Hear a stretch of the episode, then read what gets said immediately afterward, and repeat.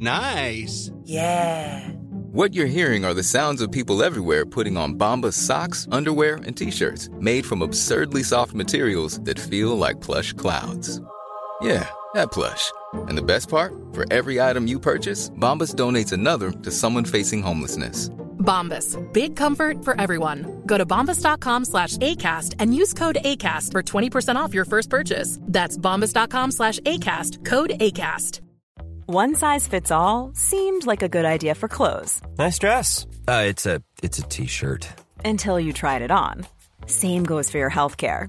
That's why United Healthcare offers a variety of flexible, budget friendly coverage for medical, vision, dental, and more. So, whether you're between jobs, coming off a parent's plan, or even missed open enrollment, you can find the plan that fits you best. Find out more about United Healthcare coverage at uh1.com. That's uh1.com. A lot can happen in three years, like a chatbot may be your new best friend. But what won't change? Needing health insurance. United Healthcare Tri Term Medical Plans, underwritten by Golden Rule Insurance Company, offer flexible, budget friendly coverage that lasts nearly three years in some states. Learn more at uh1.com. Vi är denna vecka sponsrade av Indie Beauty. Och Sofie, det här tycker jag är extra fint och extra roligt. Ja men Indie Beauty är ju ett skönhetsvarumärke som jag tror att väldigt många känner till, men det jag älskar mest, det är att Indie Beauty liksom vill vara mer än bara produkter, vilket de ju också är. Exakt, Indie Beauty står ju för Independent Beauty, skönhet på dina villkor och för din egen skull.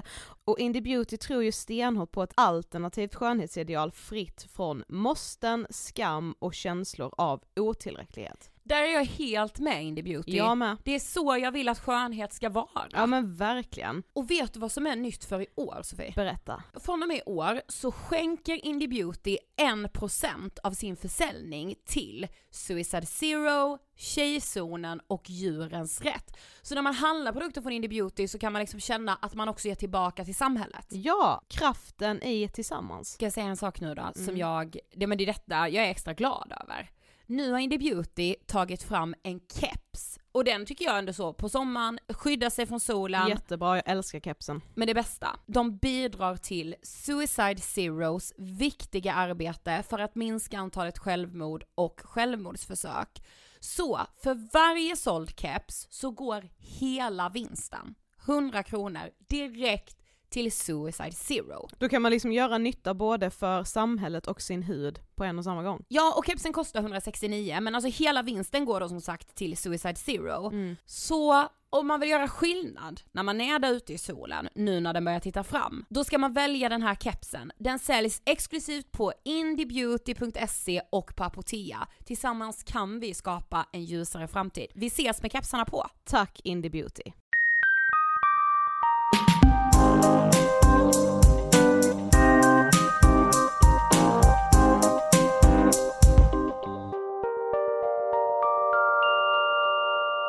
Hej på er! Varmt välkomna till avsnitt 325 av Ångestpodden! Hej! Älskade vänner! Ja, Det har blivit torsdag igen. det har det. Vad skönt det känns. Alltså för mig är ju torsdag trygghet, PGA, Ångestpodden. Jo men jag har nog alltid gillat torsdagar, det Jag kanske med. var därför vi valde torsdag Ah, som visst. podddag. För Ja, att visst, så här, det är en god dag, för man börjar Mm. närma sig helgen, man har ändå liksom kanske hunnit göra de sakerna man har tänkt att man ska göra under veckan, Exakt. du vet såhär bocka av på checklistan, lite så, börja vara på tårna inför helgen. Ja! Oh! Ah! så det är verkligen torsdagar! Oh! Ja, ja, ja verkligen. Ja, okej. Alltså jag har bara tänkt på en grej, alltså du vet såhär, ibland har vi fått höra att vi är så jävla privata. ja. Alltså du vet folk kan tycka så, åh ni är så privata som håller på att prata om liksom ångest och typ såhär era innersta känslor. Mm. Och så satt jag typ och funderade på det och skrev en liten anteckning om det bara i min mobil, att såhär, jag tycker det är sjukt mycket mer privat att typ såhär, folk som pratar om sitt sexliv. Mm. Alltså det tycker jag ju är mer Ja, ja, du, privat. ja, nu, ja du menar att folk menar att vi, vi delar med oss, jag tänkte att först när du sa att vi är så privata att vi inte delar med oss av så mycket annat, typ sexlivet. Alltså, Nej att vi är så privata, att hur vi, vågar vi dela med oss av så mycket? ja hur Mm. vågar vi dela med oss av vårt innersta känsloliv i form av ångest och typ sånt och jag bara tänker Mm. så här. Alltså det, alla människor känner väl det. Mm. Och så här, ja alla människor har väl sex men jag vet inte, jag tycker det är mycket mer privat. Ja. Eller typ som folk pratar om bajs. Alltså förstår du? Jag tycker det är så mycket mer privat. Ja. Eller typ såhär folk berättar hur duktiga de är på saker. ja, Alltså, det tycker jag är vad vidrigare. är det som ja, händer? Absolut. Alltså- Alltså när folk pratar om hur bra de är. ja. Det är mer privat. Jo men och, ja fast också, det, det har jag ju sagt flera gånger men så här, det är ju ganska lätt för mig att sitta och prata om mina känslor här, men det är ju inte lika lätt för mig att prata om det in real life så att säga. Nej men och så privat tycker jag typ inte det är. Nej det tycker inte jag heller. Alltså för jag tycker bara det är, alla känner väl det? Ja jag tänker bara att så här, det är bara att sätta ord på någonting som alla känner. Ja. Det var bara, alltså jag har bara funderat på det att så här, vadå vi är väl inte privata? Nej, men det kan ju också vara, alltså jag kan tänka mig att de som tänker att så här, oj hur vågar ni sitta och prata om det innersta, det kanske inte heller är folk som alltså lyssnar på ångestpodden utan bara tänker det, alltså det blir den första tanken man kanske får om man Mm. hör så här ångestpodden, aha okej ni delar med er av det, shit, då har ni inga hämningar. Man Ja. bara, jo det har jag definitivt, jättemycket. Ja. Men att man liksom inte, man förstår inte konceptet. Nej men ja kanske ändå. Mm. Vissas, typ såhär youtube-videos eller vissa poddavsnitt. Mm. Jag storknar var privat. men så tror jag man ser mer i vårt poddflöde. Ja säkert, Att det känns så privat. Ja. säkert. Det är upp till var och en. Ja men verkligen, nog om detta. Vi är denna veckan sponsrade av Hemmakväll. Ja, och nu är ju, nu händer det grejer i butikerna skulle jag Nej men vilja på säga. allvar. Ja, och det känns som en så kul grej i och med att man ju inte har fått resa nu på väldigt länge. Nej, för den stora smakresan är igång på Hemmakväll. Yes, de kände bara så här, nu är vi så rejält trötta på att inte få resa iväg, så därför har de tagit det bästa från resandet till hemmakväll. De kallar alltså detta den stora smakresan och det innebär en hel månad med goda nyheter från världens alla hörn. Vadå jag känner så här, är det liksom jorden runt nu på en månad i hemmakvällsbutiken? Vi kanske borde typ såhär du vet alla helger nu så testar vi olika länder. Ja men ja exakt och det tycker jag är så spännande. Ja. För att man har ju så olika smaker, alltså världen över och vad man anser vara så här: okej det är dags för gotte. Och det är, Exakt. alltså du vet bilden är Sofie, det är chockerande hur olika vi ser på det världen över. Ja, ja, ja. Och det är så här, oavsett vad du är sugen på och vart du kanske skulle vilja åka, om det är England, USA, Asien, Karibien, Ja, det ja. kommer finnas någonting från världens alla hörn inne i hemmakvällsbutiker. Du, alltså får jag bara säga en sak som gjorde mig lite, alltså detta gjorde mig väldigt väldigt pirrig. Just nu så är det erbjudande på två stycken tax-free produkter. Nej men alltså, åh, jag blir Alltså, så du- sugen på att resa Känslan, också. du detta, och jag råkar också veta att en av dem är din favorit, Ja. pingvinpastillen. Ah! Alltså fatta, åka typ till Arlanda, Ah! nej fast det är ännu lite mer som man har redan varit utomlands och kommer hem, alltså och Mm. då har man med sig de här jäkla pingvinerna hem och bara så här, nu fortsätter, det är som att liksom en del av resan får följa med hem. Ja men det är ju också innan såklart, att sitta och smaska Ah, på planet. Underbart. Också de här Mentos eh, paketen i travel pack. Yes. Detta finns alltså på hemmakväll. Detta gjorde mig, alltså detta gjorde mig orimligt lycklig. Ja men det är som att man får en liten del av resandet tillbaka. Ja, också nu eh, på hemmakväll, What's the Fanta Mm. finns i butik nu. Alltså vad kommer året smaka? Det är det ingen som vet. Nej men ingen vet, vad tror du? oh, jag vet inte, kanske, kanske någon sån här jordgubbfläder. Du tror något sånt? Jag, jag tror Ja. något lite så fresh. Ja, ja, jag var lite så peach. Ja. Alltså du vet lite så, det kommer vara lite somrigt tror jag. Mm. Men ja, ja som sagt, vi vet ju inte. Också hela lösvikten är alltså fylld med smaker från hela världen. Det här konceptet är klockrent. Nej men nu reser vi iväg. Vi ses på hemmakväll. Tack hemmakväll.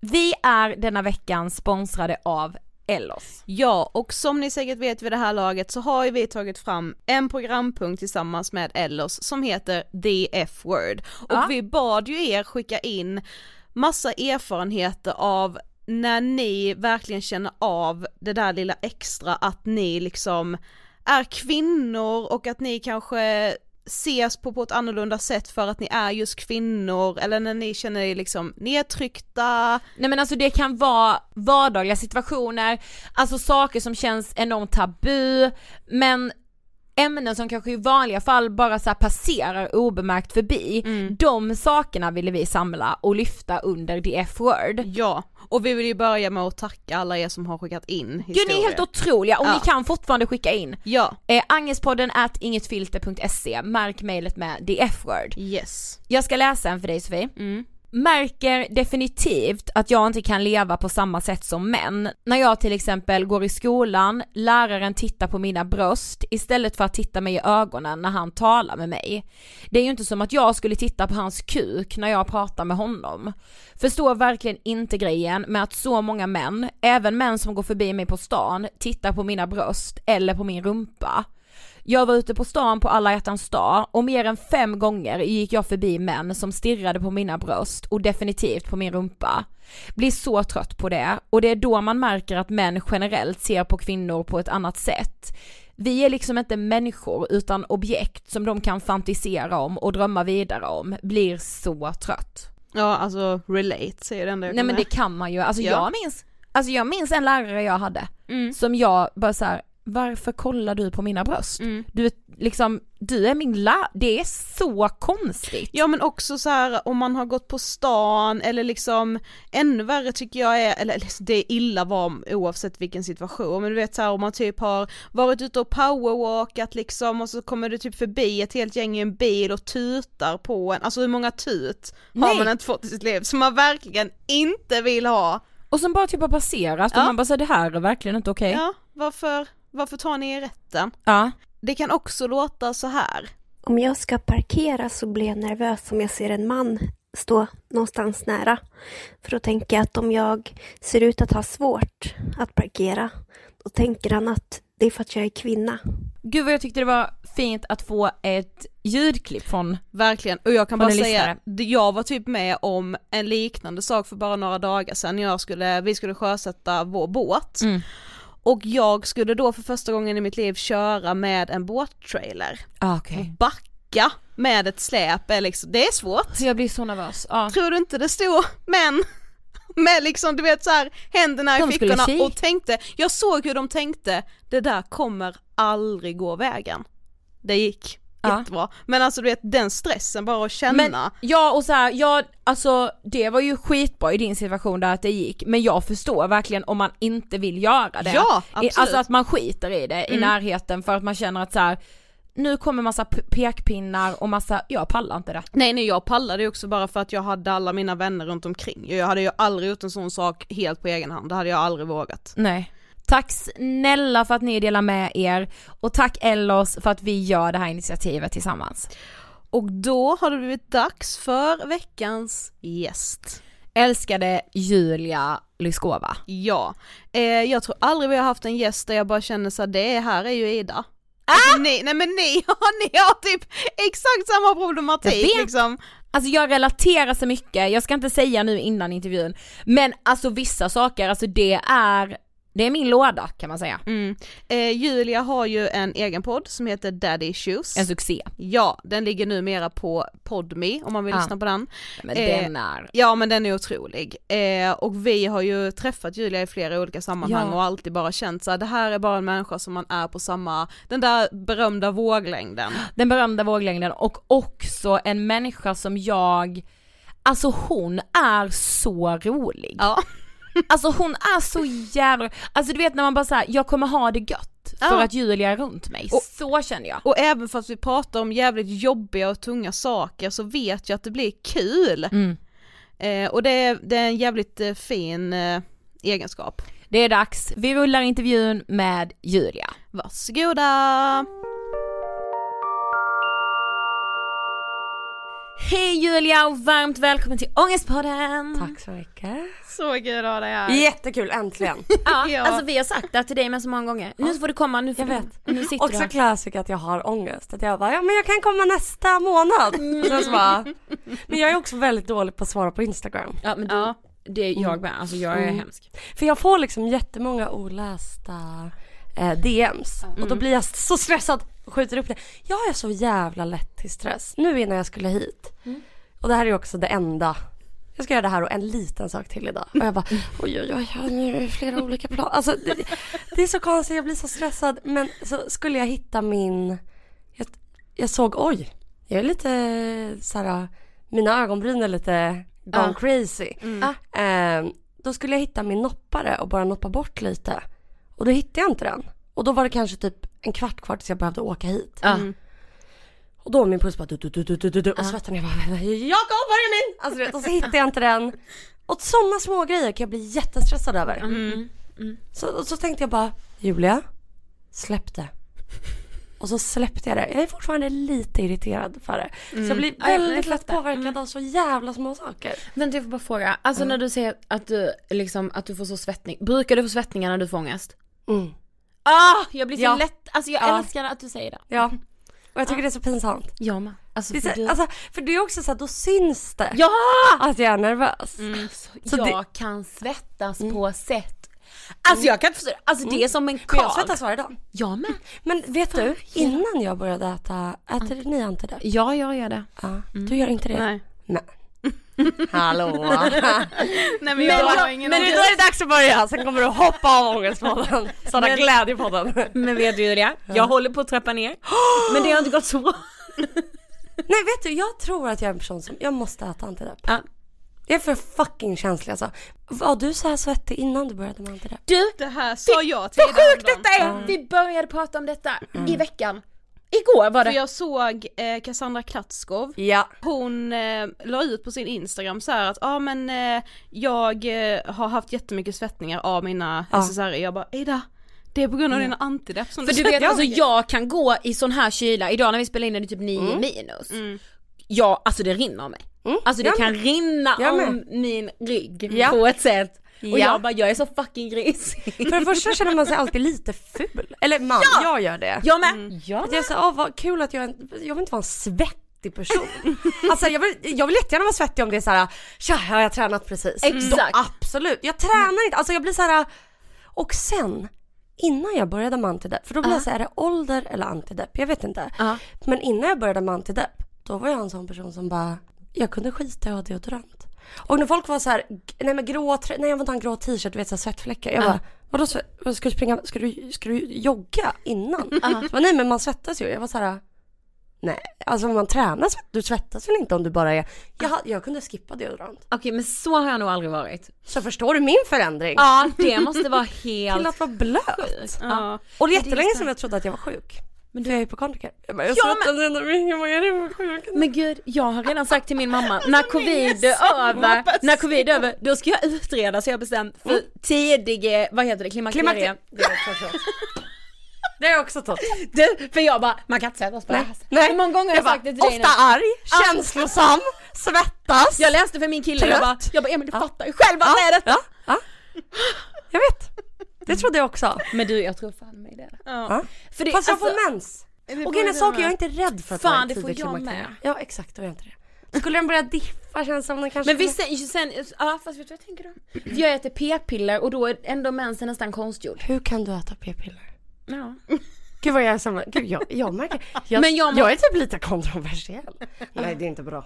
Alltså det är jag som min ryska nej, mamma. men jag, nej men jag vet men det är inte bra. Nej men hur kan du äta det? Ja jo men alltså därför jag, alltså jag hade till kopparspiral, alltså jag mådde katastrof. Av kopparspiral? Ja alltså inte psykiskt men jag mådde så då, alltså snälla det var, mitt underliv var high chaparral så in i helvete. Ja men då förstår jag. Ja och alltså min mens då var, oh, alltså. Det var mycket, mycket, mycket. Jo mycket. tack.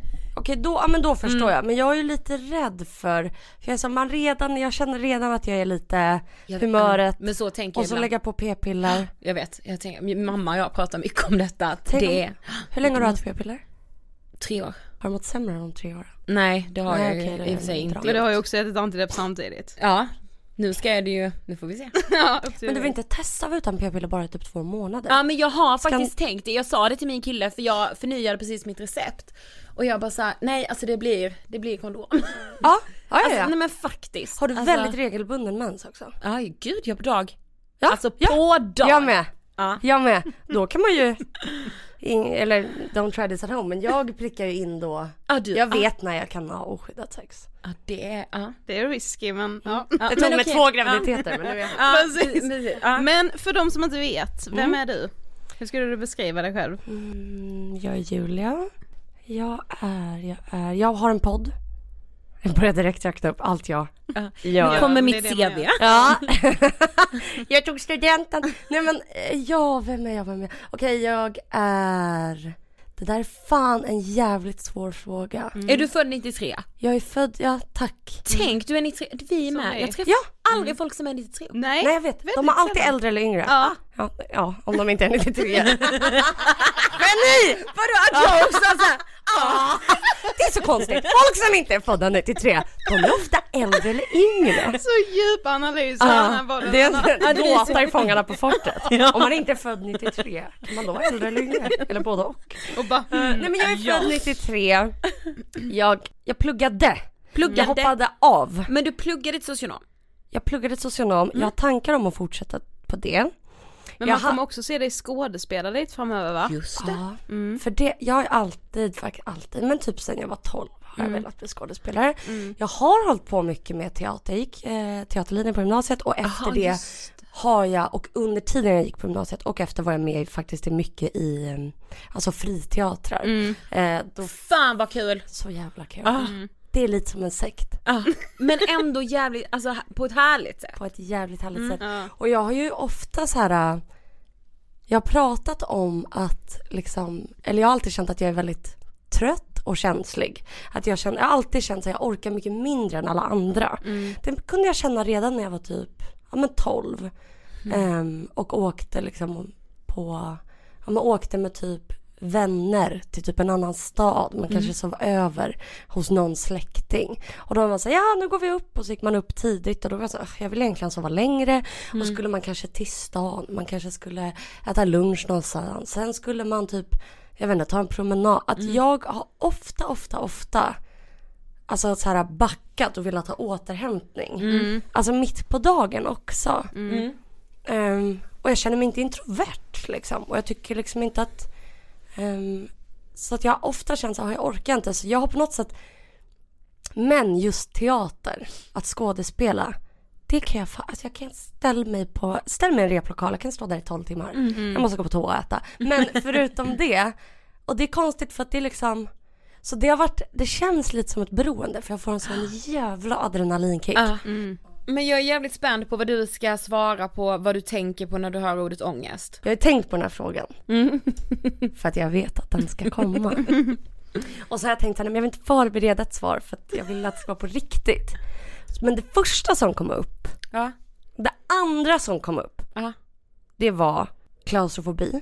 Och då tänkte jag, okej varför tänker jag att ångest är klaustrofobiskt? För ångest är ju inte ett statiskt tillstånd, alltså det kommer Nej. ju och går. Exakt.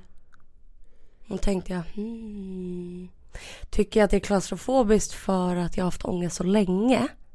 I så många år, även om det inte har varit så här varje minut i 27 Nej, år. nej. Eh, jag har ju verkligen haft perioder, dagar, timmar, må, veckor utan ångest.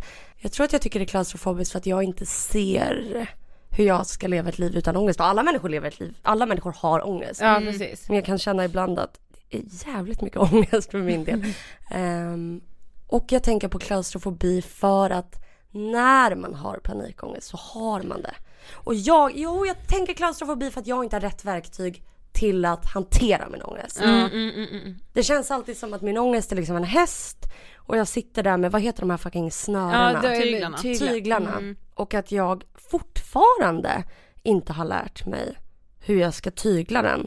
Att jag måste förlita mig på typ antidepp eller säkerhetsbeteenden eller ehm, Men kan det bli en ångest i sig att, eller lite så skam, för det kan jag ju känna med att så här, vad fan jag har pratat, det är mitt jobb att prata om ångest, ändå kan jag själv inte hantera när jag får riktigt jävla mycket ångest. Alltså kan det vara liksom en skam för dig att Ja. fortfarande känna att man inte liksom, ja men har den här kontrollen som man kanske Ja. borde säga med Exakt. citationstecken. Det känns så. Ja. Och det känns, jag känner faktiskt skitmycket skam.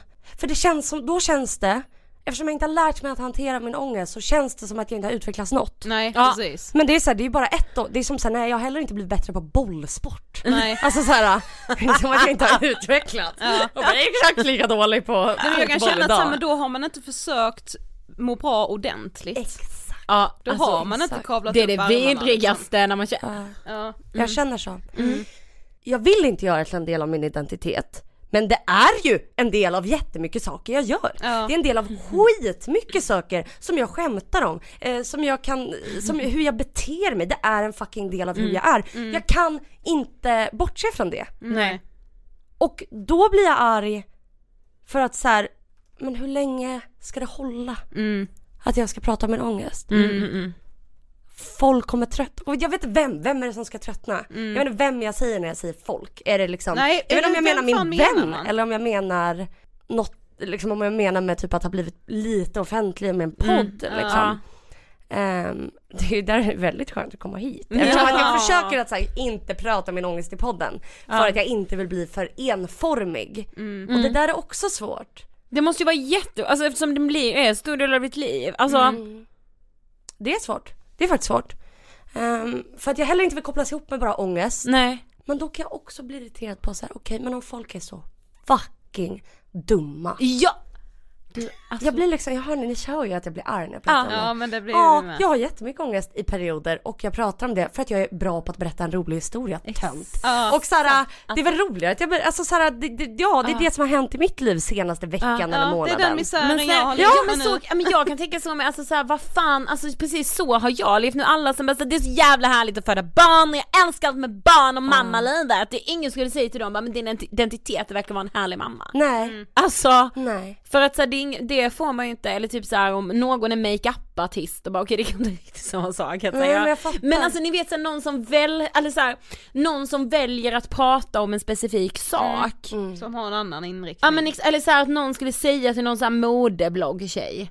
Exakt, Alltså, men sluta exakt. lägga upp dina fucking kläder, vi är trötta på det. Exakt. Alltså, Eller så jag driver en matblogg och så bara, ja. kan du inte prata om något annat än mat? Alltså såhär, Ja, nej men och, och jag vet inte, jag tycker att det blir liksom Jag tycker att att, att, att liksom ha en podd Det är att berätta. Ja. och prata. Och jag passar mig för att prata om andra. Det jag kan, be- jag, jag tycker det är roligt, jag tycker om när folk pratar om saker som de kan bäst.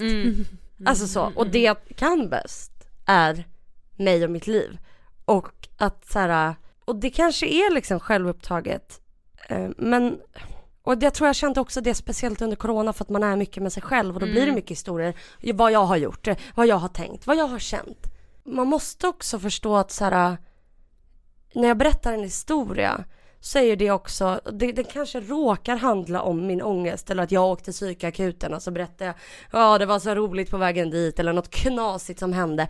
Det måste ju få höra, det är ju bara en Alltså det kommer ju nyanser av massa annat Exakt, däremellan. precis. Alltså Så att jag, jag tror jag har haft lite svårt, jag har haft det lite så här. Åh vad ska jag prata om? Åh vad ska jag prata om? Jag ska inte, jag ska inte prata om ångest. Åh. Och det tycker jag fan är svårt alltså. För det är typ det jag pratar Alltså inte ångest men mående eller känslor, tankar. Det är det jag pratar om med mina vänner. Det är ju det också som är intressant, Ja. vad man tänker och känner. Det är väl det jag vill veta. Ja. Alltså, Jag med, jag tycker det är så intressant. men har du så här, minns du liksom din första kontakt med ångest? Har du alltid haft mycket ångest? Nej jag hade inte ångest när jag var barn. Jag var väldigt lycklig som barn faktiskt. Ehm, jag hade jättebra barndom. Alltså, men jag minns när jag började få en ledsen känsla. Inte panikångest men någonting som var lite mörkt. Det var när jag, flytt, när jag var 11 flyttade vi från eh, Eskilstuna där jag växte upp, en småstad. Det blev mycket förändring. Flyttade till Täby. Ehm, och det tyckte jag inte om. Jag tyckte inte om flytten, det var nytt. Jag tyckte att liksom jag vet inte, det var liksom eh, vårt hem, vi passade inte in i Täby. Alltså så här kände jag. Jag och min mamma, eh, och så bodde vi där med min låtsaspappa och min lilla syster. Men jag och mamma är väldigt så här pratsamma, sociala. Eh, jag tyckte det var kallt i Täby. Det var kall stämning. Alla, alla hus var liksom så här inredda vitt. Och vi hade liksom så här typ ryska statyer. Alltså det passade, jag skämde. Alltså det var så här, vi passade inte in där.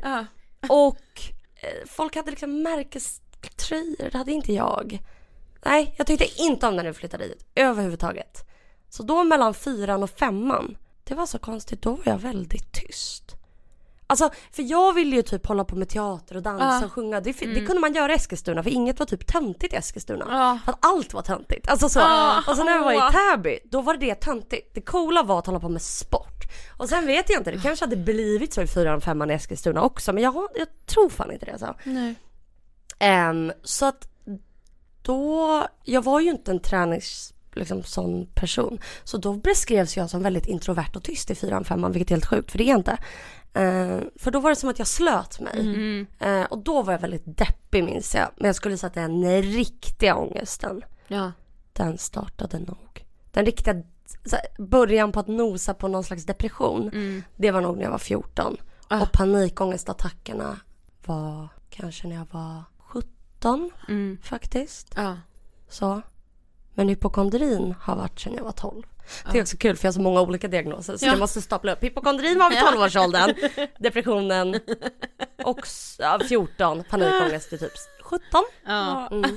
Nej men det är olika ju. Ja, det Ja. är verkligen. För vi läste också det och jag vet att du har sagt det att så här efter, eller du, när du började eh, plugga tv-produktion, att du, du blev gravid då Ja. och att du liksom när du skulle få göra aborten Mm. så visste du att du skulle få vara ledig. Ja. Och att du liksom längtade efter det Ja. på något sätt nästan. Alltså, det var då typ du insåg hur dåligt du mådde på något Ja, sätt. för att grejen är att jag pluggade tv. och hur gammal var du då? Det här, när fan var det här? Jag bodde Men det var efter gymnasiet liksom? Ja, ja, ja, ja. Alltså, Jag- ja.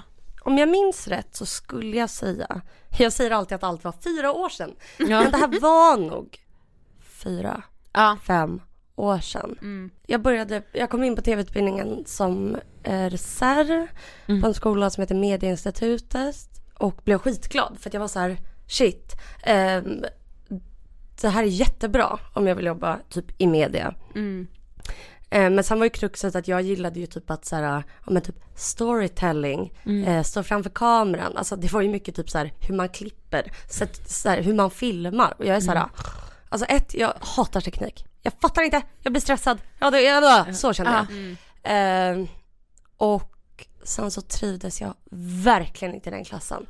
Det var jätte, jättekonstig dynamik eh, upplevde jag. Mm. Eh, det var lite mobbningskänsla, det var lite såhär, ja jag vet inte, det var Och ju äldre man blir ju Ja, vidrigare är sån Exakt. stämning. Vuxenmobbning Exakt. är ju Alltså, värre än alltså... Exakt. Att känna att såhär, men gud jag är typ var 20, jag är liksom över 20 och vad är det här? Alltså, Ja, det var som att jag märkte att så här, vissa blev liksom populära. Ja. Och de började liksom, dels vara i skolan, det var, det var varje dag. Det tyckte jag var ganska jobbigt för jag hade mycket ångest under den här tiden.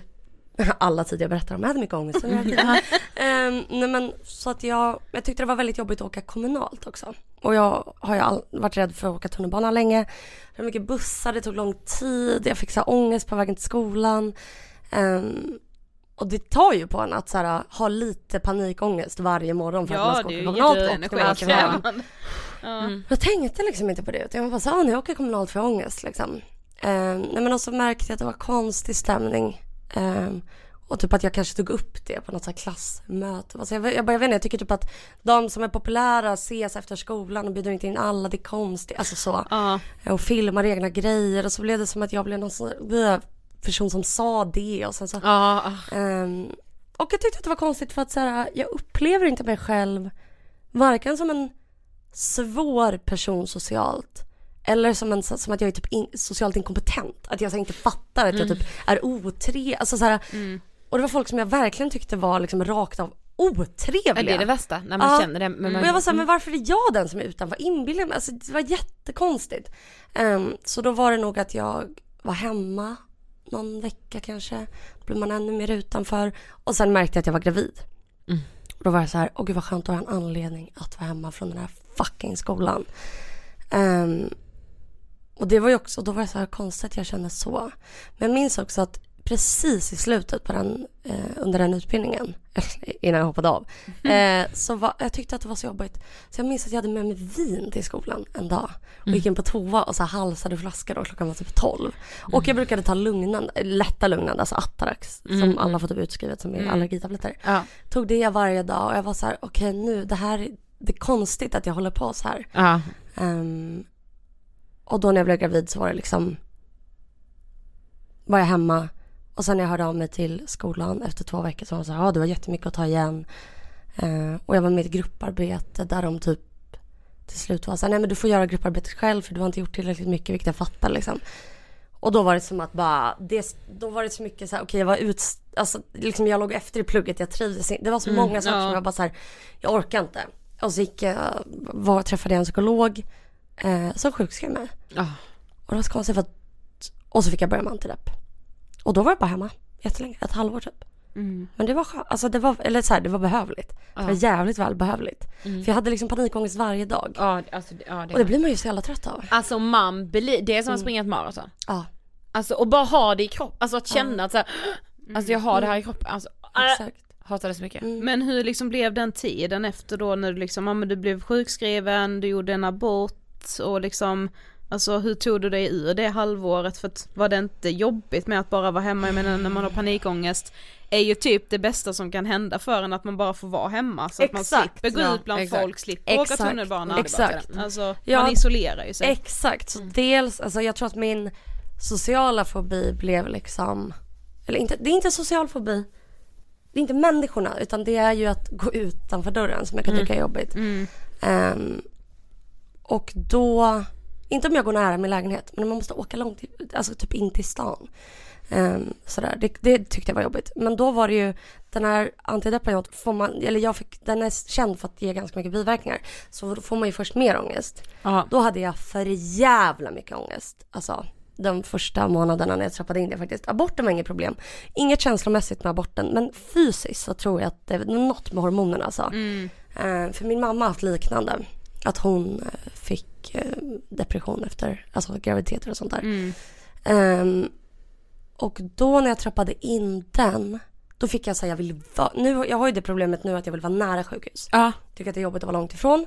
Men då så var det liksom att jag var så här, jag, måste, jag vill vara på ett sjukhus. Första perioden klarade jag bra, jag vågade inte ta tabletten först. Så att min, jag hade en kompis som var tvungen att komma hem till mig och vara med mig när jag tog den för jag blev så rädd. Jag tyckte det var så jävla läskigt. Jag hade blivit ordinerad antidepressiva typ två år tidigare och bara nej, nej, nej, jag vill inte, jag vill inte, jag vill inte.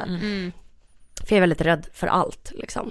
Ehm, och sen minns jag att min bästa vän blev dumpad samtidigt. Så hon flyttade in hos mig. Det var jävligt skönt. För då var vi två vrak. Min kille ja. åkte till jobbet. Jag fattar, alltså han måste ju varit så, vad är det för jävla psykon jag bor med? I'm Sandra, and I'm just the professional your small business was looking for. But you didn't hire me because you didn't use LinkedIn jobs. LinkedIn has professionals you can't find anywhere else, including those who aren't actively looking for a new job but might be open to the perfect role, like me. In a given month, over 70% of LinkedIn users don't visit other leading job sites. So if you're not looking on LinkedIn, you'll miss out on great candidates like Sandra. Start hiring professionals like a professional. Post your free job on linkedin.com/people today. Here's a cool fact a crocodile can't stick out its tongue. Another cool fact you can get short term health insurance for a month or just under a year in some states. United Healthcare short term insurance plans are designed for people who are between jobs, coming off their parents' plan, or turning a side hustle into a full time gig. Underwritten by Golden Rule Insurance Company, they offer flexible, budget friendly coverage with access to a nationwide network of doctors and hospitals. Get more cool facts about United Healthcare short term plans at uh1.com. Quality sleep is essential. That's why the Sleep Number Smart Bed is designed for your ever evolving sleep needs. Need a bed that's firmer or softer on either side? Helps you sleep at a comfortable temperature? Sleep Number Smart Beds let you individualize your comfort so you sleep better together. JD Power ranks Sleep Number number 1 in customer satisfaction with mattresses purchased in-store. And now, save 50% on the Sleep Number limited edition Smart Bed for a limited time. For JD Power 2023 award information, visit jdpower.com/awards. Only at a Sleep Number store or sleepnumber.com. Alltså vi var så här, du vet så här, hon vaknade typ fem på morgonen för att man inte kan sova. Ja. Du vet, tog en cigg på. Vi rökte så jävla mycket. Ja. Ingen ville typ äta. Jag blev, började också bli rädd för att allt jag åt skulle förgifta mig. Så det enda jag vågade äta var marsglass och keso. Vilket sen tror jag typ ledde till någon form av laktosintolerans. det, Också så konstiga Ja, det grejer. är så jävla kon- alltså också de är så Jag vet. frånskilda va? Jag vet, jag vet inte var. Jag tror att det kanske var att jag typ någon gång åt morsglass och inget hände och keso. Ja. Och att jag var såhär, men det här ja, funkar. det. Detta Ja. funkar, ja. Mm. Mm. Nej men så då liksom, då åt jag det. Och jag, ehm, nej men så vi var ju mest hemma sådär. Mm. Och sen började jag vara på Danderyds sjukhus. Jag tog bussen dit när min kille, eller åkte med i bilen när min kille åkte till jobbet. Så satt jag liksom på Danderyds sjukhus. För att jag inte vågade vara hemma. Alltså jag fick så mycket Aha, panikångest du och blev så bara- rädd. Det känns som att du jag skulle satt typ dö. i väntrummet utan att... Jag satt i receptionen på sjukhuset mellan nio på morgonen till typ fem. Då, halv sex när han Var det kom. ingen som frågade bara hej vad, vad gör du Nej här för det var igen? väldigt stort. Ja så det är ingen som... Alltså gud, jag kan förstå den tryggheten Ja. så jävla Ja. mycket. Mm. Och vet du? Där hade jag ju inte ångest. Nej, nej, nej. Det var ganska, alltså jag mådde, det var ganska nice. Det, jag hade ångest när jag kom hem på kvällarna och inte kunde sova och var så här, "Åh, jag har panik, panik, tänk om jag... För att när jag fick panikångest så kändes det som att jag skulle dö. Mm. Och därför var det skönt att vara på sjukhus och då fick jag inte panikångest, jag mådde rätt bra. Jag lyssnade igenom alla Petra-dokumentärer, jag åt i kafeterian, kollade på folk. Ibland kunde jag, för jag handlade ju på Pressbyrån Ja. varje dag nästan. Och det var samma kille som jobbade där. Det kunde jag tycka var pinsamt för att jag var så han kommer ju bara, varför är hon här? Men han kanske tänkte Ja. att hon hälsar på. Ja, Alltså, ja men så då låtsades jag faktiskt. Jag låtsades prata i telefon när jag beställde från honom och var så här. Ja nej men åh gud att du har brutit alla ben. Ja men jag kommer upp till din våning. Shit vilken lång rehab typ. Ja, nej men Alltså, jag fattar, alltså, så. ja. Men hela liksom konceptet, alltså gud jag förstår det med allt jag har. Alltså, för jag vet med min känsla när jag kommer in på ett sjukhus, att jag blir så trygg. Alltså, Mm. jag tycker det är, kommer du ihåg när du och jag var och kissade på Karolinska? Åh det är så mysigt. Ja, jag Eller var det. Karolinska? När fan var det? Södersjukhuset kanske det var? Eller Sankt Görans. Ja det kan det också ha varit. Jag vet, vi var, alltså vi hade varit på ett möte och blev helt panikkissiga. Och åkte en buss som åkte förbi, man Ja, åkte upp för en liten backe till det. Ja då är det Södersjukhuset. Ja. Då var det så här, och vi bara gick Mm. in och, och jag bara så här, Jag Alltså det vet. var som att jag bara fick and, Mm. alltså, så jag Men det är väl det. också för att Mm. ni har blivit bra omhändertagna då när ni har kommit in till, för du har Ja. väl sökt ändå akuthjälp för ångest också? Ja. Ja och det har ju du också Mm. gjort, alltså ni har kommit in med typ panikångest eller mått jävligt dåligt Exakt. psykiskt Och så liksom. här, det är bara panikångest. Precis. Men jag Ja, tror också att det är också, in det i... är också någonting som är så jävla... Jag minns alltså första gången jag fick ångest, så här stark ångestskov, att jag hamnade i ett längre ångest, då var jag typ 19. Och då jobbade jag med att passa ett barn på Kungsholmen och gick mycket liksom då vid T-centralen och sådär. Och att jag kände så här, jag är en bubbla. Mm. Inget är verkligt. Och jag når inte ut till de andra. Och alla andra bara, jag fattar inte, jag fattar inte. Det är en så jävla overklighetskänsla. Mm. Och folk kanske ler eller har köpt något eller du vet, går med någon partner. Och så här, vad, vad, är, är det för fasoner? Man bara, jag har ett vanligt liv jag. Folk, folk har inte ångest. Ja exakt. Men på sjukhus är det så här, det är nog fuzz. Alltså det är så här, det är så jävla rent. Och äkta, alltså du vet. Mm. Det är ingen jävla någon som går och ler, utan det är så här.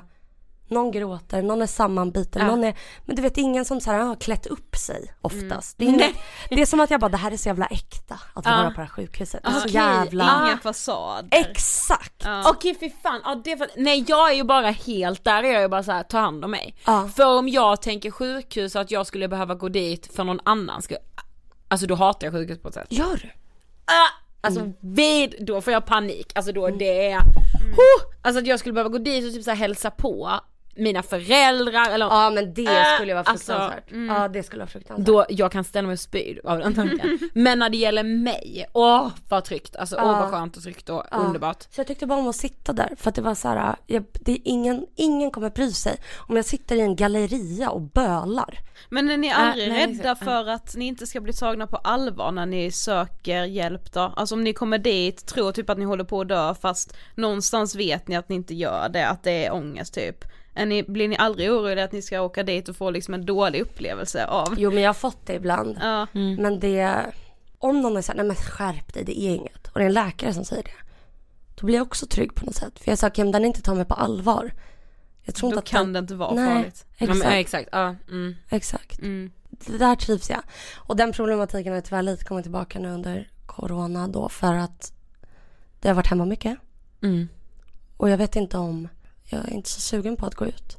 Och då vet jag inte om det är liksom depression eller om det var... Jag tycker det är svårt att veta. vad är ångest eller depression? Mm. Eller någon jävla diagnos? Och vad är personlighet? Det känns som att liksom jag, he- jag eller så som jag känner mig som person, det är liksom som ett hår som man har flätat. Och det här håret är liksom eh, slingat, jätteslingat. Och så är det som att jag kollar på den här flätan och så ska jag fläta upp den och reda ut vilka hårstrån som Ja. är naturliga och vilka som är slingade. Fy så här, fan vilken bra förklaring. Alltså jag, jag, jag, jag, jag vet inte, för det är så små nyansskillnader. Mm. Och att jag är så här, vad är min... Det kanske är min personlighet Mm. att jag, men typ som efter jag gästat den här podden, då kommer jag behöva åka hem och ligga i sängen ensam och lyssna på musik eller kolla på en serie. Då behöver jag lite liksom egen tid på Mm. något sätt. Eller så här, jag skulle tycka det var jobbigt om jag skulle träffa någon an, en kompis efter det här Mm. och gå lunch. För jag säger, nej men nu har jag, och vad är liksom så här, och jag menar då tänker jag typ så här, men vad fan, det är jättemånga, och Alltså- speciellt typ manliga konstnärer som har varit så här, jag måste åka iväg till Mm. och skriva och vara ensam. Mm. Liksom. Jag säger, så vad är personlighet? Vad ska jag acceptera och vad ska jag försöka förändra? Vad ska jag köpa? Fan, jag var det- Ja. Alltså vad ska jag typ så här tänka att okej men så här kommer mitt liv vara för det här är en del av min Ja. personlighet och vad ska jag typ söka hjälp Jag tycker för? det, kan för bli mig, bättre? för mig har det blivit svårare med åren. Alltså när ja, jag var kan jag yngre tycka. kan jag typ känna så här, eller typ bara för fem år, när vi startade podden. Mm. Det känns som jag var säkrare då på, då söker jag hjälp, då är gör jag det icke. Jo fast då hade jag ju också fortfarande den här bilden av att jag trodde att så här, Alltså om jag väl har uppnått den här grundtryggheten så Mm. kommer Ja, den exakt. aldrig lämna mig längre. Oavsett yttre omständigheter kommer jag ha mig själv. Men det nu är ju jag svårt någonstans- att veta sen, när behöver jag hjälp? Ja. När behöver jag en psykolog? Ja, jag går inte i precis. terapi just nu, nej, jag Nej. kan behöva alltså, ja precis. Det är verkligen så. Och för sen kan jag, jag fattar, så- ja, att jag vill vara nära sjukhus är ju självklart inget jag ska bara, så är jag. nej, Eller nej. typ att så här, um, jag menar att jag inte ska orka gå upp ur sängen när jag har sådana perioder. Då förstår jag så okej det är inte en person, alltså Nej, så här, då är jag deprimerad liksom. Mm. Det andra som rör sig i något så här, uh, Mitt emellan. exakt, Mm. jag tycker det är skitsvårt. Mm. Och så här, bara, ja men jag är en ganska melankolisk person. Och så här, ja jag vet inte, jag vet inte om jag är född med det. Och jag vet inte om det beror på saker som har hänt i min tonår. För det var i min tonår som jag började bli så. Det, och, ja, och jag vet inte så här, ja, är det typ så här, är det liksom min sociala miljö som har format mig? Är det genetik? Jag vet inte, jag vet inte ens om jag orkar Nej. fucking, för jag vet inte om jag kommer ta reda på det. Nej. Åh gud, alltså så har jag med blivit så mycket kring ångest att så här, också första gången jag gick i terapi, det var det såhär varför? Ja. Kan du säga, berätta Jag varför? har också undrat varför. Varför, Nu- varför, varför, nu varför? jag så här, alltså jag bryr mig Alltså jag, jag Åh, alltså den lådan är fucking stängd. Nu har det gått, åren har gått. Det har uppdagats, det är depression, det är gadd. Alltså, Ja, ja, då är ja. jag så här, alltså varför det har blivit så här. jag stänger den jävla lådan, jag, jag bryr mig inte. Alltså, och det kan inte, det, jag kan ju typ inte ens ta reda på. Alltså vadå var, alltså så här. Det vet jag ändå för min mamma var med mig när jag gick i terapi första gången för hon var så orolig att hon och pappa hade gjort något fel. Nej men och hon var med och hon var så här: har vi gjort någonting? Kan du snälla säga om vi har gjort någonting? Och min psykolog bara vänta alltså begre- alltså att få panikångestattacker behöver inte alltid ha en så tydlig orsak. Nej, exakt. Och bara det var för både mig och mamma där och då så här bara nej, alltså Nej. För att jag trodde att så här, va? Jag går väl här för att vi ska peka ut en händelse. Exakt. Eller liksom, vad har jag varit med om i skolan? Alltså, Ja. Och jag tror fan att det är en blandning Mm. av båda. Och så här, jag är en känslig person.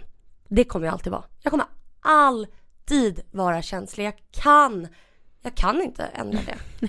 Alltså även om jag Nej, vill. men, och det pratade vi om igår med, i en annan podd som vi gästade. Ja. Är det så jävla fel då? Är det inte jättefint att vara en känslig person? Mm. Alltså, ja men du, alltså du, för du måste, det som du var inne på med, alltså just kring, alltså kan du känna att så här, men det jag känner, det jag är, det jag uttrycker, hade jag varit man hade det sett som så här, jävlar vilken konstnärssjäl. Ja, ibland kan jag känna så. Ja.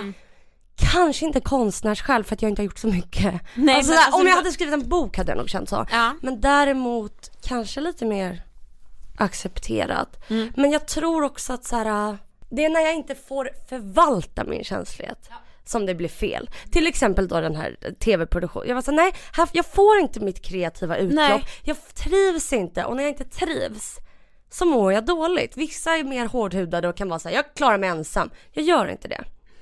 Och Jag tror egentligen inte någon gör det. Men om jag får använda min känslighet till att antingen ja, men vara kreativ, spela teater eller något sånt. Eller om jag får använda min känslighet till att jobba som socionom, alltså kanske stötta någon annan eller Mm. liksom ehm, jobba med människor. Då går det. Men det är när man, så då måste man hitta, jag måste verkligen vara, omge mig med rätt personer och göra rätt saker.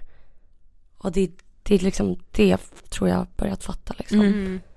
På något sätt. Men du har ju pratat mycket också om eh, att du har tvångstankar. Mm. När, liksom, när började det och hur kan de te sig?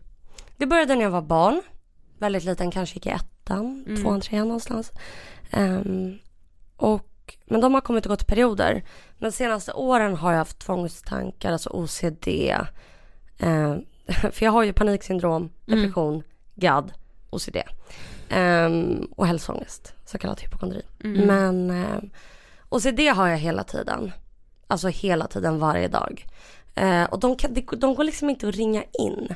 De bara liksom, och jag tror att jag nog har fått det på grund av den grundångesten jag har, Ja, alltså som panikångest. Och eh, har ni båda GAD? Nej. Nej, i, GAD. Nej men det är ju att man oroar sig hela tiden. Mm. Och att vara orolig hela tiden, då tror jag att min OCD har varit ett sätt att kontrollera det. Ja. Som inte funkar. Eh, men ett sätt. Och så har jag bara fastnat i det. Nej men så det kan vara vad som helst. Jag kan liksom inte säga så här, nej men det är att jag alltid måste kolla om spisen. Utan det är mycket liksom att jag, blir jag orolig, då får jag väldigt mycket tvångstankar och då utför jag tvångshandlingar. Mm. Och det kan vara typ att jag måste backa tre steg på gatan. Det kan vara att jag måste, varje gång jag duschar måste jag lyfta alla flaskor över huvudet nio gånger. Lite jobbigt. Eh, va, ja, så det, det är något hela tiden, varje minut. Det kan vara vad jag säger. Det kan vara vissa ord jag inte får säga. Det, det är liksom hela tiden, det är med mig. Alltså det är som att jag alltid har med mig en hund. Typ. Ja. Men jag försöker att strunta i dem. Och i vissa perioder går det bra och andra inte. Mm. Men det är svårt. Men kunde du liksom, alltså när du var barn och så hade ångest, alltså gick du typ till kuratorn eller när började du mer ta tag i ditt psykiska mående nu i vuxen ålder? Mm, nu i vuxen ålder. Ja, Faktiskt så det har bara ålder. alltid varit med dig Det var, ja, jag har faktiskt inte tagit tag i hur jag mått när jag var yngre. Det var en vän som ringde en psykolog när jag var 19. För hon bara, du kan inte åka tunnelbana, this is a problem. Mm. Så ringde hon. Va? Fy fan vad fint. Så jävla fint. Det var Mm. faktiskt Ja men att verkligen, så- men vänta alltså. Så här ska du fan inte ha det. Nej. Men det var underbart. Ja. Och då liksom kom jag in i psykiatrin. Ja. ehm, när jag var 19. Och då var det typ KBT för tunnelbana. Mm. Och då började det så här, åh det är också det här och det här och det här och det här. Så då blev det så här, oj. Men jag tror också jag De hade- bara, då behöver vi en perm till dig här. Exakt, exakt, exakt. Och det var också typ första gången, alltså jag fick träffa en psykolog som var såhär, vi ska ha en tidslinje eh, och berätta om ditt liv. Och så berättade jag om mitt liv. Och så här, ja men bra händelser och dåliga händelser markerar vi på den här tidslinjen fram tills idag. Sen hade hon gjort den så var hon så här, men det är inte konstigt att du mår dåligt. Och jag bara, Nej. Ja fy fan, det blir så, för jag hade en väldigt, väldigt otroligt trygg och bra barndom. Mm. Ehm, men jag tror vid tonåren då blev det väldigt stökigt.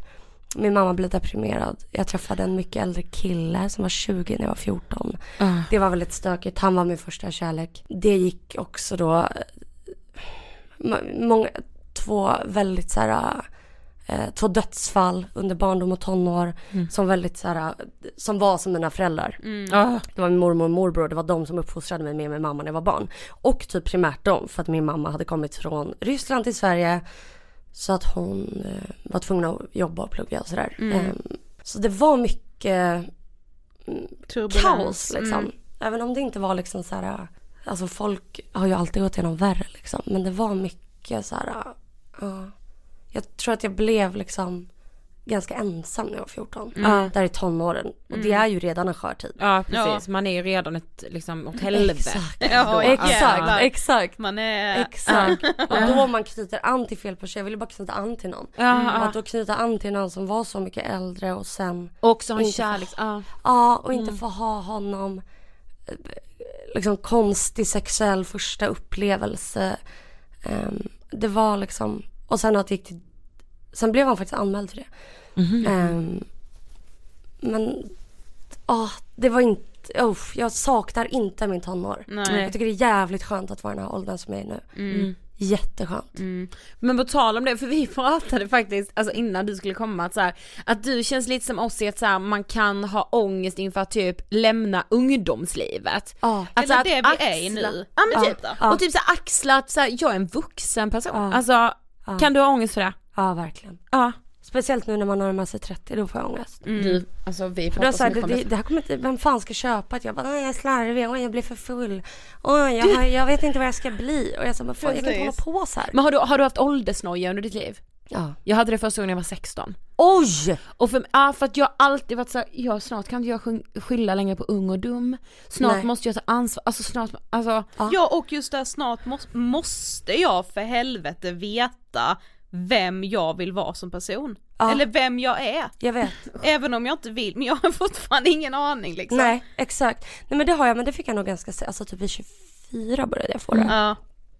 Um, så jag sa oj, gud. För jag känner mig som en 22-åring liksom. Ja, Jag alltså, tycker också jag alltså det är som att jag är så här, fan det känns som att min personlighet passar att vara 22. Ja. det är som att jag bara, gud det är som att jag liksom, ja, jag känner mig inte vuxen, jag känner mig ofta liten. vadå, när någon bara säger men vi fyller 28 i år. Ja, det, nej, uff, det tycker jag inte om. Nej. Och sen vet jag så här, "Ah, men när ska jag sluta oroa mig? När ska jag sluta liksom, och när man har GAD, alltså generaliserat ångestsyndrom, då är det ju liksom att man oroar sig för allt. Och ofta oroar jag mig för stora saker. Men då när jag äntligen inte oroar mig för stora saker, som döden. Nästan all oro springer i någon form av dödsångest för mig. Jag har otrolig fucking dödsångest. Um, alltså, då är det så här, jag är ful. Och jag bara, men måste jag oroa mig för det? Eller så här, min lägenhet är ful, jag har fula kläder. Vem är jag? Varför är mitt hår tunt? Alltså så här, det är liksom så här, så jag bara såhär, nähä? Inte ens när jag inte då har ångest för stora saker, en ångest som äter upp mig. Då ska jag ha ångest över någon jävla liksom skitsaker. Ja. Det är så här, okej då är jag bara en person som oroar mig hela fucking tiden. Mm. Usch, jag vill inte vara det. Nej. Men, så jag också ni vet att man liksom, alltså såhär bara att någon ska se på en och bara, "Ah, men där går en vuxen människa och man bara nej alltså du får aldrig tro att jag är Nej, vuxen. exakt. Alltså du kan aldrig kalla mig för det äckliga Exakt. ordet. Alltså Exakt. jag är inte Jag vet. vuxen. Men vi läste ju också den här Expressen-intervjun som du gjorde för typ ett år sedan och där säger du med så att du verkligen kan känna att du inte har ditt shit together, Verkligen. vilket vi verkligen kan skriva Men, under ja. på. Och vi är ju väldigt starkt emot det här med att så här, enkla lösningar på svåra problem och typ Mm. följ den här listan så kommer du mot toppen liksom. Men skit Men vi kan ju också tycka att det är jävligt viktigt att typ sådana som ändå är öppna med, ja men som du då, jag har inte mitt shit together, men så här, vad gör du de dagarna när du har en riktig jävla pissdag liksom? Alltså för någon som kanske lyssnar och kan relatera till dig, alltså Mm. hur hanterar du ändå de dagarna när du känner att du kan hantera din ångest, vad gör du då? När jag känner att jag kan hantera, alltså när jag är lite, då brukar jag typ, nu har jag börjat med att jag försöker gå ut. Min mamma säger det. Mm. Du måste gå ut, gå bara ut genom din port. Du kan gå tillbaka in sen, du måste gå ut en gång per dag, det är jätteviktigt. Mm. Eh, jag försöker gå ut, det kan vara ett litet fik, det kan vara, jag försöker göra typ ärenden. Är bara, om jag gör någonting bra idag, Ja, dammsuger. Eller du Jag vet, vet, lämnar ja. in ett brev jag borde skicka. Svara på ett mail. Alltså jag är tro, otroligt låg ribba för vad som är duktig. Nej men alltså seriöst det- det är sånt man behöver, det kan inte vara så här. ah, du måste skriva en, examensuppgift. Nej. Alltså jag det tänker ju, går ju lägre inte. ribba man kan sätta desto duktigare är man mot sig själv på något Ja, sätt. Att så här, exakt. jag bäddade sängen, ja, Ja. men nu kan jag bocka av det liksom. Ja, och den, jag har faktiskt inte haft den ångesten tidigare, att jag inte är duktig. Den har jag inte haft, den har kommit nu. Mm. Um, vilket, för den ångesten har jag typ föraktat lite, vilket jag liksom inte står för. Men folk säger, jag är inte tillräckligt bra. Jag är såhär, och vi ska alla dö en dag. Ja, alltså, såhär, ja. jag bara, vadå tillräckligt bra? Eller alltså, såhär, alltså gud fy fan vad jag mycket känner igen att man så här, alltså när man har, ibland så har man föraktat så här, tjejer som bara vill vara perfekta och är duktig flicka syndrom. Och man bara såhär, men så här, alltså om jag bara hade haft Ja. fucking duktig flicka Ja, syndrom, exakt. Jag är då hade jag fått saker gjort, fattar ni det? Exakt, Alltså, jag är såhär, gud jag bara såhär, jag var glad att du inte sitter på ett jävla en vårdcentral åtta dagar i veckan. Ja. Alltså du vet, nej men så det, men, men sen inser man att så här, nu. det kom, alltså, ja. Men det har kommit nu och då är jag såhär, hmm, det kanske är ett tecken på att min andra ångest är bättre. Ja, Alltså att jag säger inte tillräckligt bra, jag gör inget, jag gör inget. Och att vara arbetslös tror jag. Mm. Ehm, eller jag poddar ju. Men söker du jobb eller är du så nej alltså jag kan jobba med bara podden och är bekväm med det liksom? Nej jag vill ju jobba kreativt. Det Ja. det. Mm. det. Men tycker du inte att du gör det med podden då? Jo, jo, men Men mer ja, liksom? mer. Ja, fattar. För jag fick skådespela. Ja. Men då kom ju en annan ångest. Ja, tänk om jag ens får göra något annat, tänk om jag är dålig, tänk om jag, alltså du vet. Ja. ja men fatta tänk om jag har nått min Kom då, peak alltså nu. jag, tänk, jag tänkte alltid så här, 2017 jag tänkte så här, om, om vi får släppa en bok, alltså jag kommer aldrig mer ha något att klaga på. Ja, Nu bara. jag vet. Så varför då? Man bara, ah, nästa grej Ja. Ja, För då blir man helt plötsligt, jag har bara släppt en bok. Alltså man blir så Ja, knäpp. nej och jag tänker mer, men alla släpper ju böcker. Exakt. Vilket är så jävla Jag vidrig tanke men ja, Jag så vet. har jag absolut tänkt, eller tänker. Jag vet, det är så Ja. hemskt. Ja. Så jag försökte, men jag var jävligt duktig för att jag, jag var jävligt duktig, men jag var jävligt duktig med, för det var alltså då en serie som vi spelade in som Amy Desismond har skrivit och jag var så jävla nervös när jag skulle provfilma. För då blev det också så här, åh gud vänta nu, jag kan få min dröm. Den, den ligger, ja, Ja den ligger fram. den ligger framför mig. Men jag har den inte. Exakt, det är som att jag är skitnära ett rådjur. Ja. Och jag bara, jag vill verkligen klappa den. Det är min högsta dröm. Och jag bara, om jag rör mig rätt nu, då kommer jag få göra det. Mm. Men om jag inte är tillräckligt bra, då kommer jag inte få det. Så det var så här, fuck, fuck, fuck. Alltså jag, jag hoppade så jävla, jävla mycket. Så då när jag fick det blev jag så, oh! Det levde jag på. Jag, det var, jag fick reda på det i början av sommaren. Ja. Jag hade jättemycket ångest på sommaren, men inte så jävla mycket ändå. Ehm, men jag var såhär, jag kommer få göra det här, jag kommer få göra det här. Och det var, det var också något härligt med när det låg framför mig. Mm. Ja, jag kommer göra det. Det spelar ingen roll om jag har en lat dag idag. Ja exakt för jag kommer få göra det. Mm. Jag kommer göra det här, jag kommer göra det här. Mm. Och sen så när jag fick göra det så var jag jätteduktig faktiskt på att skriva mig själv att vara varje dag var så här, jag är så jävla tacksam att jag får göra det här. Jag är här, jag var där. Jag var jättenärvarande hela tiden. Um, alltså det måste man typ vara när man skådespelar men även utanför att jag skådespelade. Mm. Um, var jag väldigt närvarande. Och så jag är här, jag är här, jag sitter här, jag blir sminkad, jag blir myggad, Åh. jag får göra det här. Alltså det var, jag var så glad. Ja jag ryser. Alltså, Och jag var så jag klarade det. För att det var långa dagar, det var många timmar, det ja var det jag slitigt. det. Alltså, Och att jag var såhär, men vänta nu, min ångest med att vara långt från sjukhus, jag kan inte bara, hörni, nej inte spela in där. Nej precis. Alltså vet du, jag bara, tänk om jag får panikångest, tänk om jag, och det fick jag. Men det gick liksom. Ja. För jag var så rädd att jag skulle få panikångest och bara, bryt jag måste härifrån. Det var jag så jävla rädd för. Mm. Men eftersom att det är ju lite som att göra något man älskar så jävla mycket är lite som att vara kär. ja jag vet. Och när jag var nykär då kunde jag ändå så här, vara kvar på ställen med min kille som jag dejtade. För att jag var så här, ah, okej jag kanske har panikångest men jag vill inte gå från honom. Mm. Alltså jag vill inte gå från det här jobbet liksom. Men sen så fick jag faktiskt se mig själv i en scen för typ två, tre dagar sedan. Och så var jag så här, fan, jag inte, nej men gud. Och då kom jag på så här, helvete, helvete, helvete. Nej men gud jag tyckte inte jag var duktig. Och då bara, nej men gud, nej men gud, tänk om jag inte, tänk om jag inte är duktig. Nej men gud, tänk om, tänk om någon, tänk om någon recension skriver att jag suger, att jag drar ner. Och då blev jag så här, nej men gud, då kommer jag, jag kommer bli så ledsen. Alltså, det är typ så här, folk, ingen får skriva det för min psykiska hälsa. Jag kommer bryta ihop. Och att jag bara, och att jag är ful. Alltså, Både bara, jag kommer ihåg att vi var såhär, att också, detta är så fucking sjukt, ens att vi tänkte detta från början, vi bara Tänk liksom man får en dålig recension av DN om sin bok. Man bara, tror ni DN kommer recensera er fucking bok? Men fick ni, alltså fick ni recensioner? Eh, nej vi fick typ en. Var, fick, var den dålig? Nej den var bra. Alltså den var verkligen så här var fin. den? Ja det var ju något förbund, typ Ja. såhär Ja. biblioteks och Ja alltså någonting. det. Ja. Den var ju jättefin. Ja. Hur hade ni känt om ni hade fått, var ni rädda för att få en dålig recension? men just nu kan jag ju bara tänka, vi blev ju fan inte ens recenserade. ja precis. Det blev ju Det det. är ju fan ännu Ja men värre.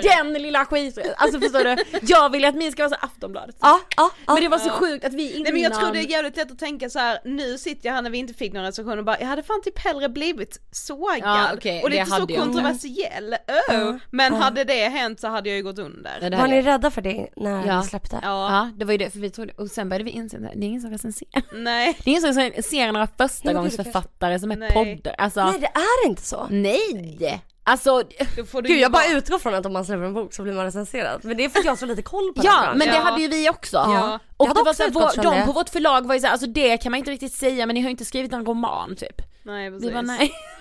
Och inget liksom världsomvälvande. Nej, Vi- Men det ska ni inte Alltså- känna er dumma för. Jag utgår, jag utgick verkligen från att det Ja, var så. alltså visst. Alltså såhär. nej, nej men så du, nu har jag en ny ångest då. För att jag ska vara dålig och att någon ska säga att jag är dålig.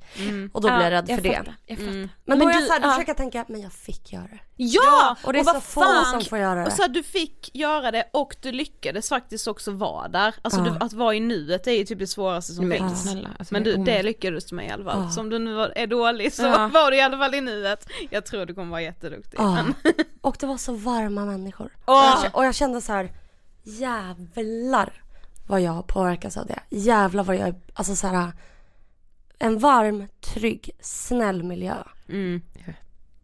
Det, det är som skillnad på vem jag blir, hur jag Ja. blir. Gud, ja. Vissa människor kan jag ju uppfatta är så här, oavsett vad de är så är de alltid bara sitt jag Mm. liksom. Nej nej nej nej.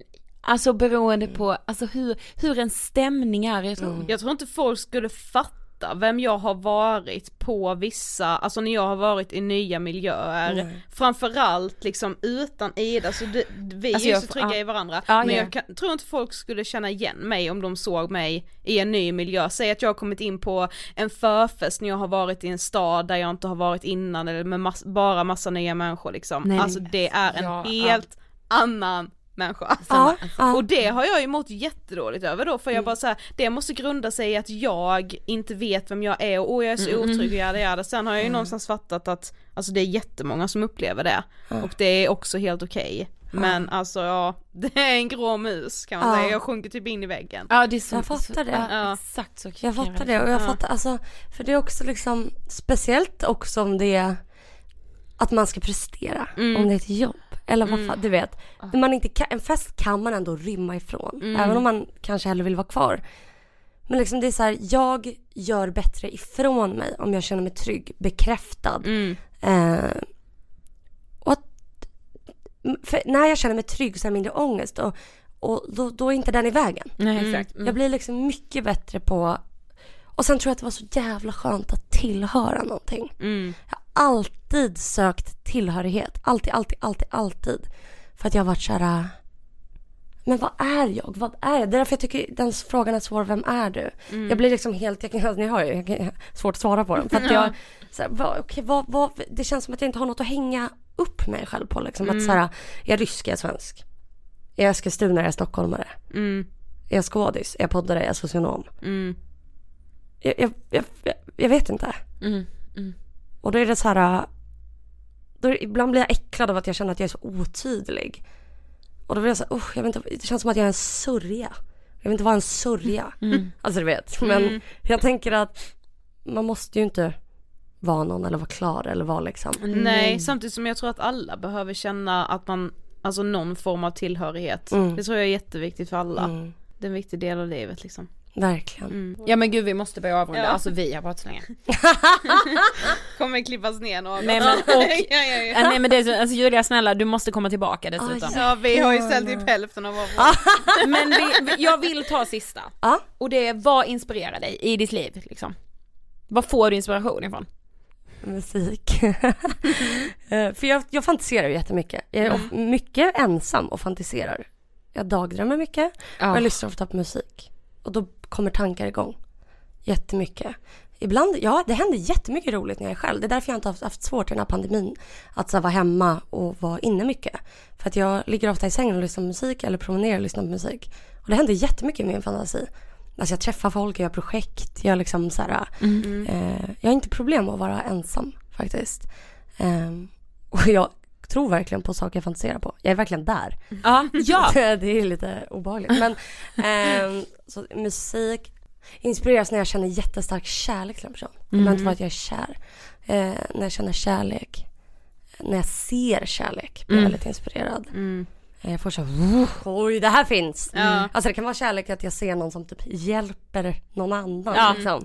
Då blir jag så åh gud okej, hmm, det där finns en kraft. Och jag inspireras av ljus, olika typer av ljus och rörelse. Alltså rörelse, så det kan vara typ energi. Alltså folk, liksom rörelse i relationer eller jag rörelse när jag ser någon annan som, när någon jag känner gör någon förändring. Ja. Alltså det, när saker rör sig. Ja. Liksom. Jag bara, bilar. Som åker framåt! jag ser en buss, den förflyttar sig från en plats och Wow, jag, wow! känner jag.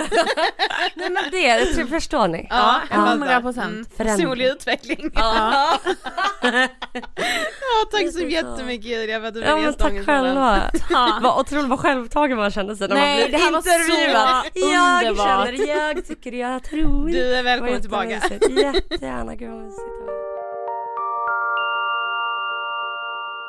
Alltså en sak som vi pratade om som jag bara tänkte under tiden vi gjorde det, bara så här, jag, jag Mm. kommer behöva prata ännu mer om det här, kanske i ett helt eget avsnitt någon gång, men just det här med att alltså ibland kan jag med känna att man håller på att gräva och ska ha hjälp med mycket i sitt mående. Mm. Men ibland blir man så här, fast vad är, vad är ett mående som jag ju behöver söka hjälp för och vad är en del av mig? Mm, Alltså mm, bara mm, så här, jag, jag har den här, den här delen av mig kommer alltid innebära ångest. Mm. Men måste jag söka hjälp för all min ångest? Nej, Alltså absolut vad inte, är men... ett personlighetsdrag och vad är någonting som jag verkligen behöver söka hjälp för? Ja, men jag tror också att det kan vara jävligt farligt. För när jag gick i terapi och min terapeut helt plötsligt sa du är inte alls en orolig människa.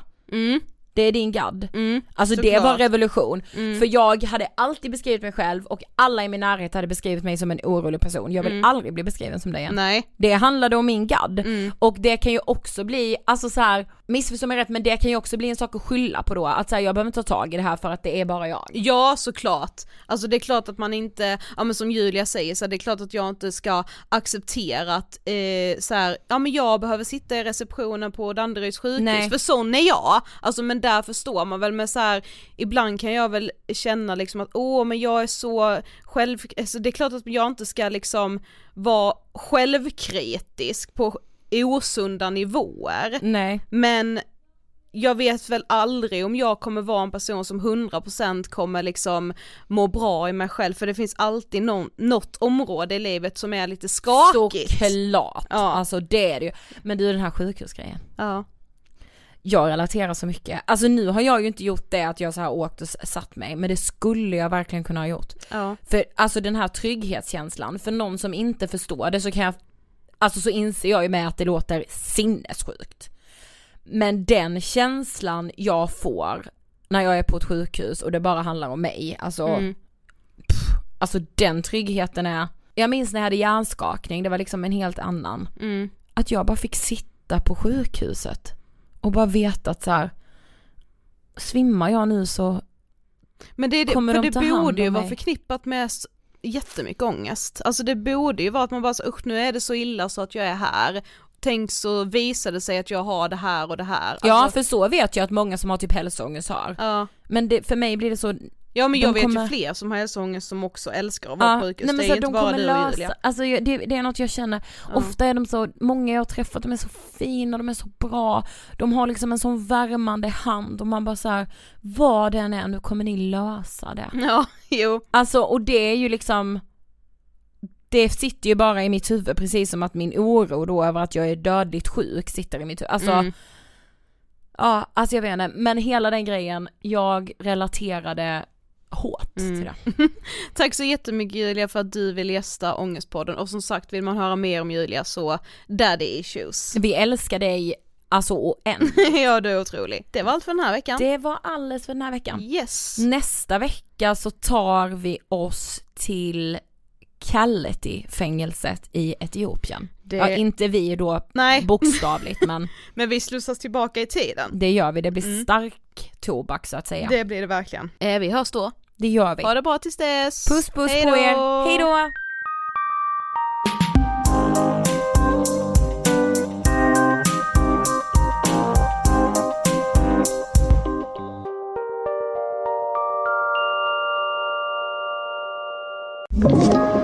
Podplay.